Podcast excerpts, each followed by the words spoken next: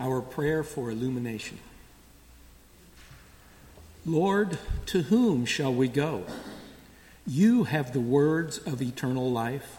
By your Spirit, make yourself known to us through the reading and preaching of your word, that we might be faithful witnesses in this life and joyful companions in the next, even with Jesus, in whose name we pray. Amen.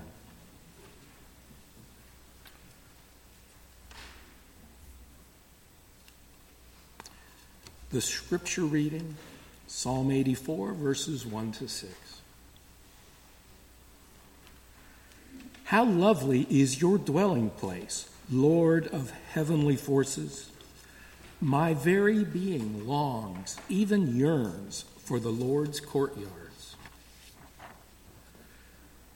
My heart and my body will rejoice out loud to the living God.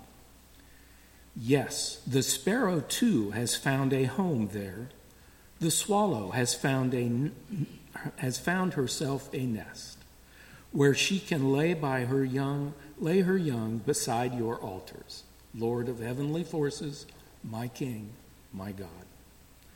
Those who live in your house are truly happy. They praise you constantly. Those who put their strength in you are truly happy pilgrimage is in their hearts.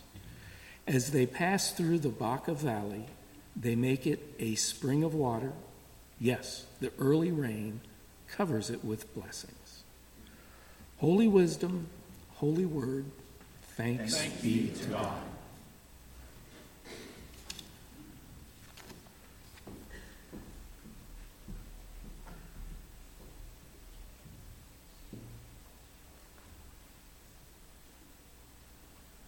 So today is the first Sunday where those of us who are on the chancel, there are two screens up here, so we can, for the very first time, see what you all get to see down there. It's kind of cool. Been working on the screen expansion process, and we're we're just about there. Our gospel reading is from Luke chapter 18, starting in verse 9. Listen to the word of the Lord. Jesus told this parable to certain people who had convinced themselves that they were righteous and who looked on everyone else with disgust. Two people went up to the temple to pray. One was a Pharisee and the other a tax collector. The Pharisee stood and prayed by himself with these words God, I thank you that I'm not like everyone else crooks, evildoers, adulterers or even like this tax collector. I fast twice a week. I give a tenth of everything I receive. But the tax collector stood at a distance. He wouldn't even lift his eyes to look toward heaven. Rather, he struck his chest and said, God, show mercy to me, a sinner. I tell you, this person went down to his home justified rather than the Pharisee. All who lift themselves up will be brought low, and those who make themselves low will be lifted up. The gospel of the Lord. Praise, Praise to you, O Christ. Let's pray. Infinite God, impatient with your otherness, we make you into an idol to serve our own needs Humble our arrogance by the strangeness of your coming and the wonder of your mercy. Through Jesus Christ, the friend of Pharisees and tax collectors. Amen. In 1920, humorist Robert Benchley wrote There may be said to be two classes of people in the world those who constantly divide the world into two classes and those who don't. Both classes are extremely unpleasant to meet socially, leaving practically no one in the world with whom one cares very much to know. Uh, it's a joke, but Benchley is on to something here. Humans love dividing the world into two the good guys and the bad guys the haves and the have nots, the right and the left, the dark side of the force and the light side, capitalist and socialist, Buckeye fans, and the wicked. And it's not just humans in general who like doing this, right? Religious people, I think we're actually the best at it, right? Because we can then we, we make it religious. We say, you know, righteous and, and, and wicked, or Protestant and Catholic, Christian, non Christian. We all know what it means to divide the world in two. Now, when you do that, however you do that, which side do you place yourself on? The good side, right? That's right. You're one of the good guys, and it's those other people who are the problem. We call this dualistic thinking. And, and this parable of Jesus seems to replace one dualism for another. And it causes me to wonder are we condemned to dualistic thinking, or is there another way, a third way, a better way than dividing the world in two? Well, if there is a better way, then we need to examine our assumptions as we come to this short, subversive, and perhaps familiar parable. Luke says that Jesus told this parable to certain people who had convinced themselves that they were righteous and looked on everyone else with disgust. And so you go, all right, all right, Jesus, who is it, who is it that you have in mind here? Well, surely not I, Lord. I would never do such a thing. As a good Presbyterian, I know that I look to God for my righteousness and not to myself. I would never look on other people with disgust. Surely not I. Obviously, this parable is meant for someone else. Whew. Well, that is a relief. Now that we have that out of the way, we got to figure out who are these self righteous, contemptuous people. They are the worst, aren't they? So glad I'm not like them. So the parable begins. Two people went up to the temple to pray, one a Pharisee and the other a tax collector. Well, here we are yet again. Two groups of people that Jesus likes to draw on the Pharisees, the tax collectors. And for Christians, a Pharisee is a stereotype. For many of us, we hear that word and we immediate, immediately associate it with hypocrites. But that's our assumption. Right, before we even hear the story, we think we know what a Pharisee is, and that's a problem. That's a problem when it comes to understanding this parable. It is a problem in our day to day life. When we think that we know someone else before we meet them, before we talk to them, before we ever get to know them, then the divisions that are already in place will simply be further entrenched. But if God's going to speak a new word, a third way beyond our dualisms, then we must give up our assumptions that we already know people that we have not yet met.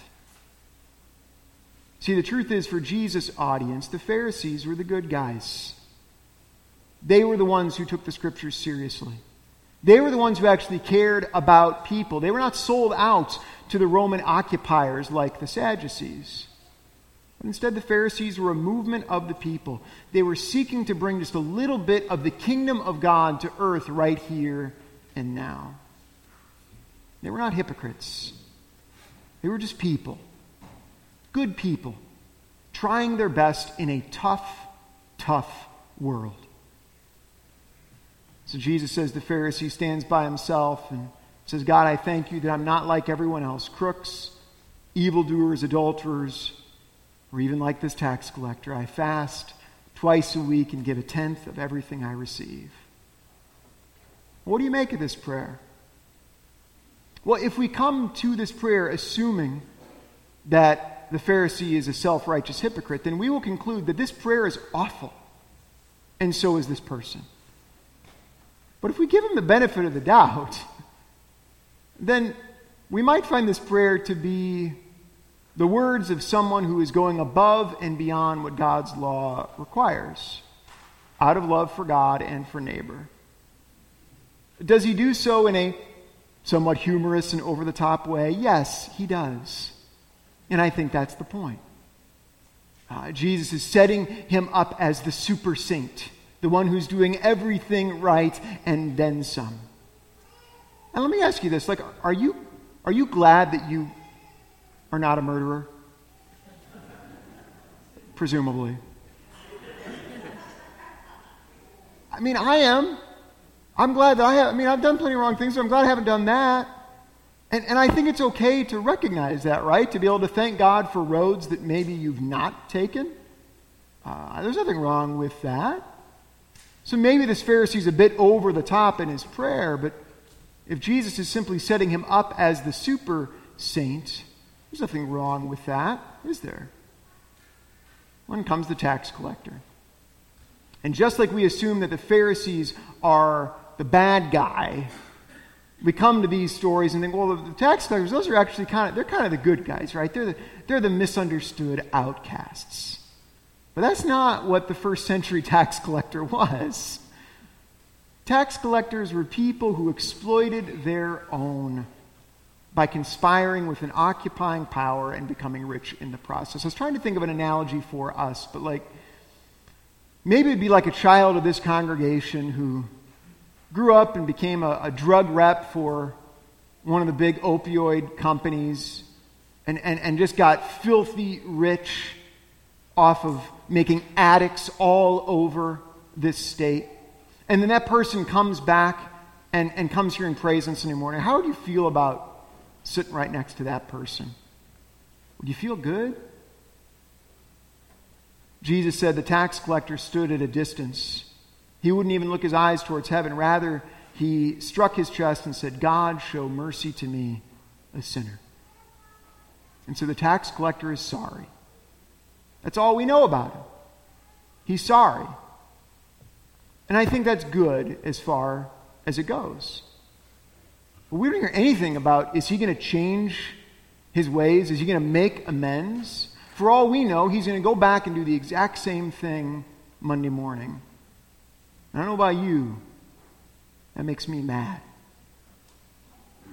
And Jesus makes it worse by saying, I tell you, this person went down to his home justified rather than the Pharisee.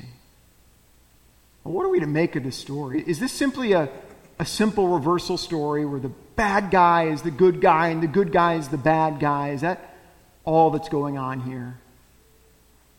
I don't think so. Because that would simply replace one dualism for another. We still end up with a worldview where humanity is divided in two, and it's our job to end up on on the good side. Make sure you're humble. Greek's a tricky language. Proposition, prepositions mean many different things, which makes it confusing for translators. And so when Jesus says, this person went down to his home justified rather than the Pharisee, that word rather, it's para in Greek. And if you look up the word para in a Greek dictionary, the first most frequent use of that word is alongside. Huh. Well, hear how different that might sound. This person went down to his home justified alongside the Pharisee. Well, here's a radical thought. What if both of these people are justified by God? The good and the bad, the saint and the sinner alike. Well, that would undo our dualisms once and for all. That would be a true Reformation.